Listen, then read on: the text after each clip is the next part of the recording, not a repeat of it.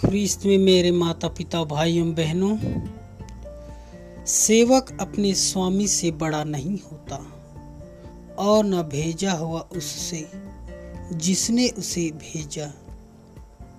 यीशु का इस अभिकथन द्वारा हमारे व्यवहारिक जीवन की सच्चाइयों की ओर इंगित करता है। अतः साधारण सी बात है एक सेवक का काम है सेवा करना और स्वामी का काम सेवा करवाना। लेकिन यीशु इस प्रकार के मानवीय दर्जे को एक नए मोड़ देते हैं, जिसमें स्वामी स्वयं सेवक की सेवा करता है। अर्थात ख्रीस्त खुद शिष्यों के पाँव धोकर स्वामी सेवक संबंध की नई पद्धति को स्थापित करते हैं। अतः यीशु हमें दिखलाते हैं कि व्यक्ति अपने कार्य के दर्जानुसार बड़ा या छोटा नहीं होता है। दूसरी ओर यीशु अपने शिष्यों को प्रया भाई, मित्र आदि शब्दों से संबोधित करते हैं। उसने अपनी अंतिम घड़ी में शिष्यों के पैर धोकर स्वामी सेवक के घनिष्ठ रिश्ते को दर्शाया है।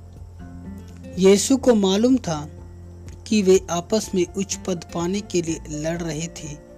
वाद विवाद करते थे कि उसमें सबसे बड़ा कौन होगा।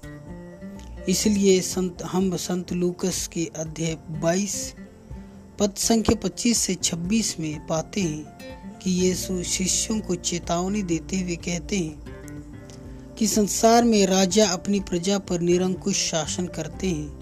और सत्ताधारी संरक्षक कहलाना चाहते हैं। परंतु तुम लोगों में ऐसा नहीं है।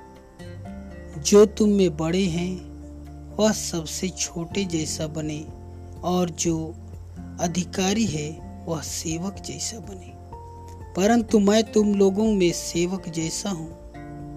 यीशु फिर कहते हैं, यदि मैं तुम्हारा प्रभु और गुरु होकर तुम्हारे पाँव धोए हैं तो तुम्हें भी एक दूसरे के पाँव धोने चाहिए। यीशु के सेवा कार्यों में हम सब सहभागी बन गए हैं। अतः ईश्वर के सेवक हैं।